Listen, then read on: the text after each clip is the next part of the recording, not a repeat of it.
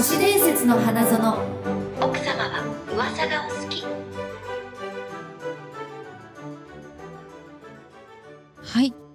今日も都市伝説の花園と行きたいところですがプチ都市花のお時間です。こんにちはみゆきです。皆さん毎日暑くなったり夜寒くなったりですがいかがお過ごしでしょうか？すみません。今日もですねしのさんはちょっと仕事の都合によりお休みとなりまして、えー、私が一人でお届けするプチ都市伝説会になります。どうぞよろしくお願いします。今日はですね今日は何の話をしようかなと思っていろいろ調べたんですがフルーツから人間の体の一部を再現できるというお話です。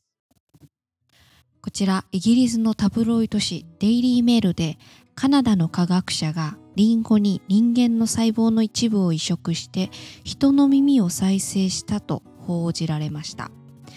これは去年の話になるのですがカナダオタワオタワ大学でバイオテクノロジーの研究を行う教授アンドリュー・ペリングさんがですね2016年の5月リンゴを使った人の細胞培養についての論文を発表しました。この方ちょっと変わっていて、まあ、自称バイオハッカーと言っておりでも周りからはマッドサイエンティストとも言われているようなちょっと面白い視点で、えー、科学を研究し続けている方なんですが iPS 細胞やスタップ細胞のような医療再生医療についての話題が定期的に注目されていますがこれらの方法は研究途中段階で時間もお金もかかるんですね。でそこでペリングは臓器の不足と高額な費用の問題を解決するために安価で簡単に臓器再生する方法を開発しようと見つけたのがこのリンゴを使った方法でした。でなんでリンゴなのっていうとなんかリンゴじゃないもので最初えっと葉っぱかな？葉っぱで植物でやれないかなって最初考えてたらしくってでそれもなんか映画を見てこのペニングさんが「リトル・ショップ・オブ・ホラーズ」っていうなんか植物が怪物になってわーみたいなモンスター植物のモンスターみたいな映画の中で出てきたのを見た時にあこれだと思って最初葉っぱで研究しようとしたらしく。でも葉っぱってこうツルツルしてるじゃないですか。その表面のコーティングを取るのがすごい難しかったらしく。でその隣でいつも研究員がバリバリリンゴ食べてるのを見てあリンゴをカットしたらなんか耳に見えるしこれいけるんじゃないかみたいなことでリンゴで研究を始めた。そうです。でなんでそのリンゴの耳リンゴから人間の耳ができるのかっていうとその自分の細胞を培養して新たに臓器などのパーツを作るにはまず細胞種となる細胞ですね。でその足場材料といって植物で例えるとプランターみたいなものが必要です。で3つ目に肥料水となるような細胞成長因子というものが必要になります。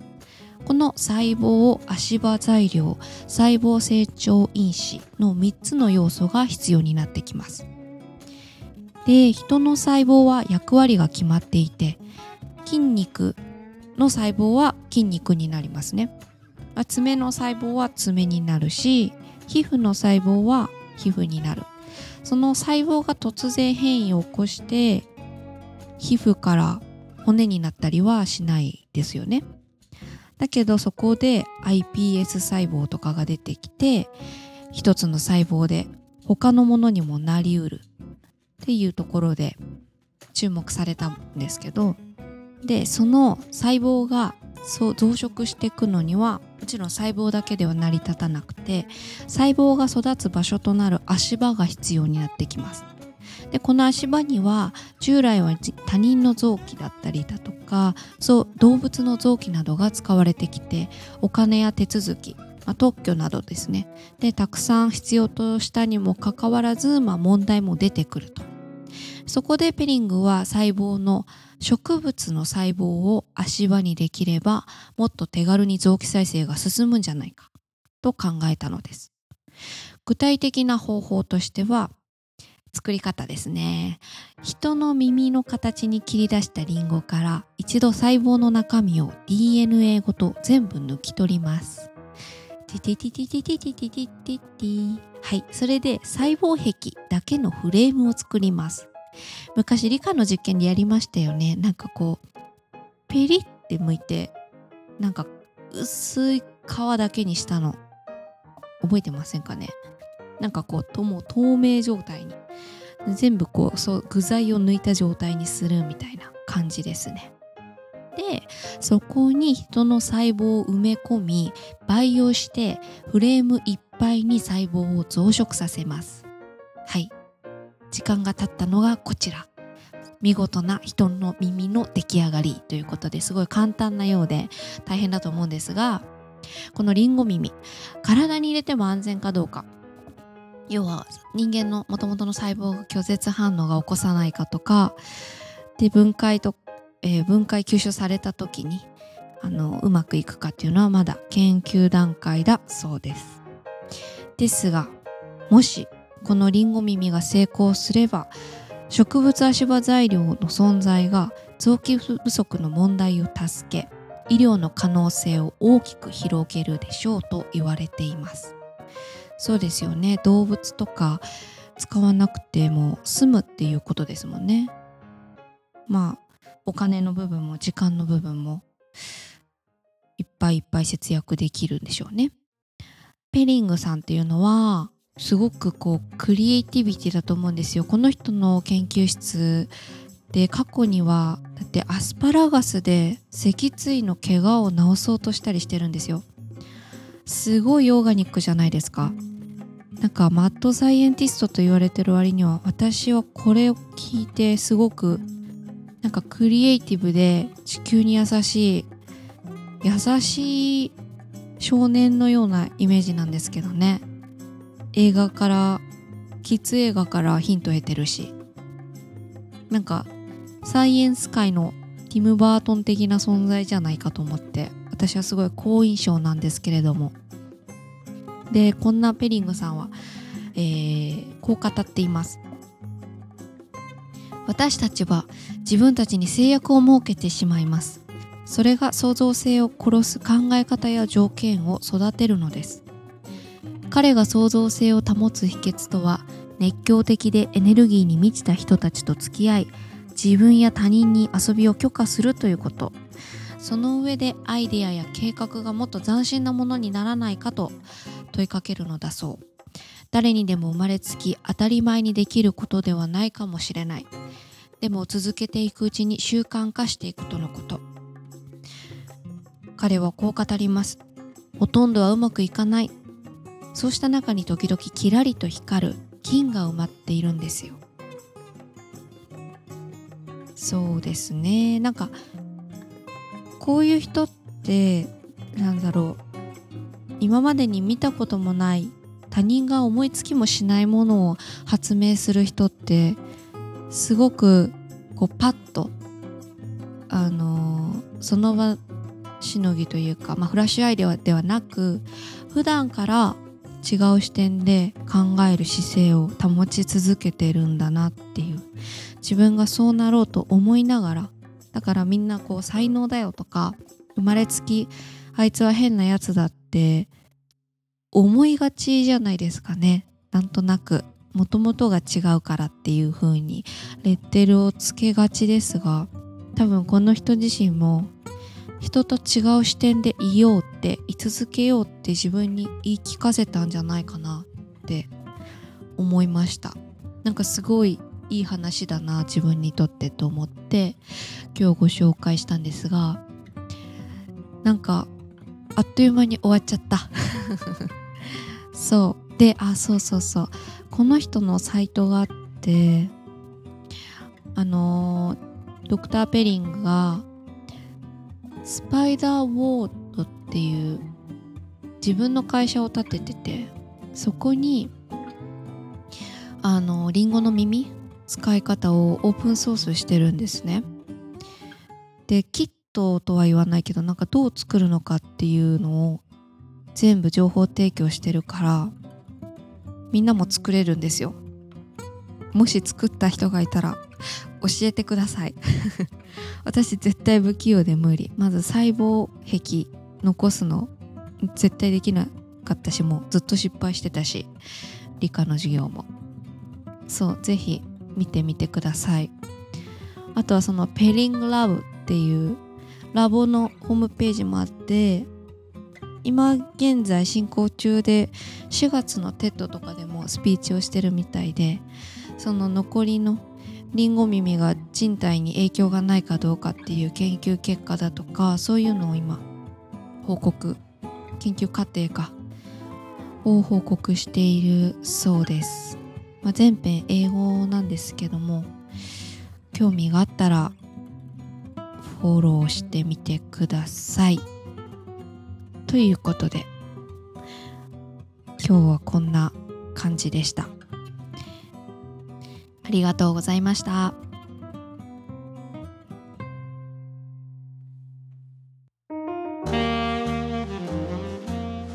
はい。今回もエンディングっぽくいつも通りにやってみます。そうですね。今日も、えー、いただいたハッシュタグを少し読みたいと思います。えー、ひすみさん。今回はあこれ前回のご感想ですね。今回はみゆきさんの年花出張版アルファ3動物の同性愛。鳥類の同性愛はちょっと意外でした。動物界でもいろいろな愛情表現があるのですね。みゆきさんの一人年花も面白い。思えば36回のみそぎ会はこんな感じだったのかもしれませんね。それではまた来週。それではまた次回ごきげんようということでありがとうございます。そうですねあのみそぎ会っていうのは一度収録2時間かな丸々した後にデータを消してしまってでもう時間がシノと合わないっていうことで一人でやります。っていう回だったんですけど結局なんかこう私が噛み倒したりあの不安な感じで皆さんにこう印象を持っていられるということで野良ネタのお二人が助けに来てくれて、まあ、3人で撮ったっていう回があったんですけども人がいるとなんだろうちゃんとしないちゃんとしないわけじゃないんですけどもう嬉しくってこうなんだろうね委ねちゃうんですよね。でも一人だとできるだけこう根は真面目なのでねあのできるだけスムーズに終わらせようと思って必要最低限のことしかいつもやらないんですよ。結構ね表行くとちゃんとしたことしかやってないんですよ私。ね。そう。だからそういうことです。はい次。ステディさん。えー、みゆきのプチとしばな動物の同性愛拝聴。みゆきさんの一人会ついに来た。聞きたかった回だけどやっぱり東雲さんのツッコミというか愛,、ね、愛の手が足りないせいか物足りなさを感じてしまった。年花公開収録第2回ある？日にち会えばぜひ行きたい。っていうことですがそうなんですよね。結構こうやっぱ東雲さんのね安定感というかあのこう会話してる感じがないと物足りないですよね。わかります。あのー、しのさんの一人会だとね結構こうスンっていいんですけどね。なんでですかね。私の一人会だとあんまり評判良くなくて。やめようかな。そうですね。あとは公開収録第2回ということなんですが、まあ、これ公開収録じゃなくて、まあ、ライブの内容は公開しないっていう原則でそこでしか話せないえぐい話とかもあったりあるのでなんかライブだけの空間を楽しみにねぜひぜひ来てください。はい。日にちが合えばありがとうございます。次ななこさん。みゆきさん一人ツッコミ役いなくて大丈夫と思ったけど案外大丈夫だった。のんびりめの FM ラジオみたいなおしゃれな雰囲気でいい！ということで。そう今日もちょっとねおしゃれって言われてすごい嬉しくって終始 BGM 流して FM 感出してみたけどどうですか？でもやっぱね噛んじゃうんだよね。滑舌もね良くないからあんまりねこう声質だけで勝負するしかなくてごまかせてましたか？ななこさん。ありがとうございます。あとこれはすごい4 4月か。1ヶ月ぐらい前に見つけたやつなんですけどポークさん。今日から年花を聞き始めました。声もトークもテンポもすごく聞きやすくて楽しい。嬉しいですね。どうもありがとうございます。心がけていきます。ことみさん。眠すぎて年花6回聞いても全部聞き終わらない。これ眠くなっちゃうってことですかね？私たちの声が。なんか全然入ってこないってことですかね？大丈夫かな？私も結構ポッドキャスト寝る時に聞きながら流して寝るのでなんか全然どれが再生済みでどれがまだ聞いてないのかっていうの分からなくなる時あります。あるあるですね。ということで、えー、以上になります。あそう。しのさんはね来週帰ってくると思うから来週また舞台の感想とかそう言いたいと思います。今週ね見に行くんだ私も。楽しみ楽しみ。あそうだ。あとまだこれ先になるのですが10月3日にあの戦隊の新スーパーヒロイン図鑑といいまして歴代の女性戦士の活躍を集めた、えー、本編が、まあ、ピックアップした話数をそれぞれね5話ずつとかなんかピックアップして本編10時間なんと。で特典映像が1時間のブルーレイが発売されます。でこれが情報解禁になったのが最近でこの座談会にですね私が特典映像の座談会に参加させていただきました、まあ、ハリケンジャーえっ、ー、とアバレンジャーデカレンジャーマジレンジャー冒険ジャー。でハリケンジャーからはハリケンブルーの長澤奈緒さん。でアバレンジャーは、まあ、伊藤愛子さんがヒロイン一人なんですけども、まあ、ちょっと代打としてあの私めが出させていただいてデカレンジャーはデカピンクの梅子。菊池美香さん。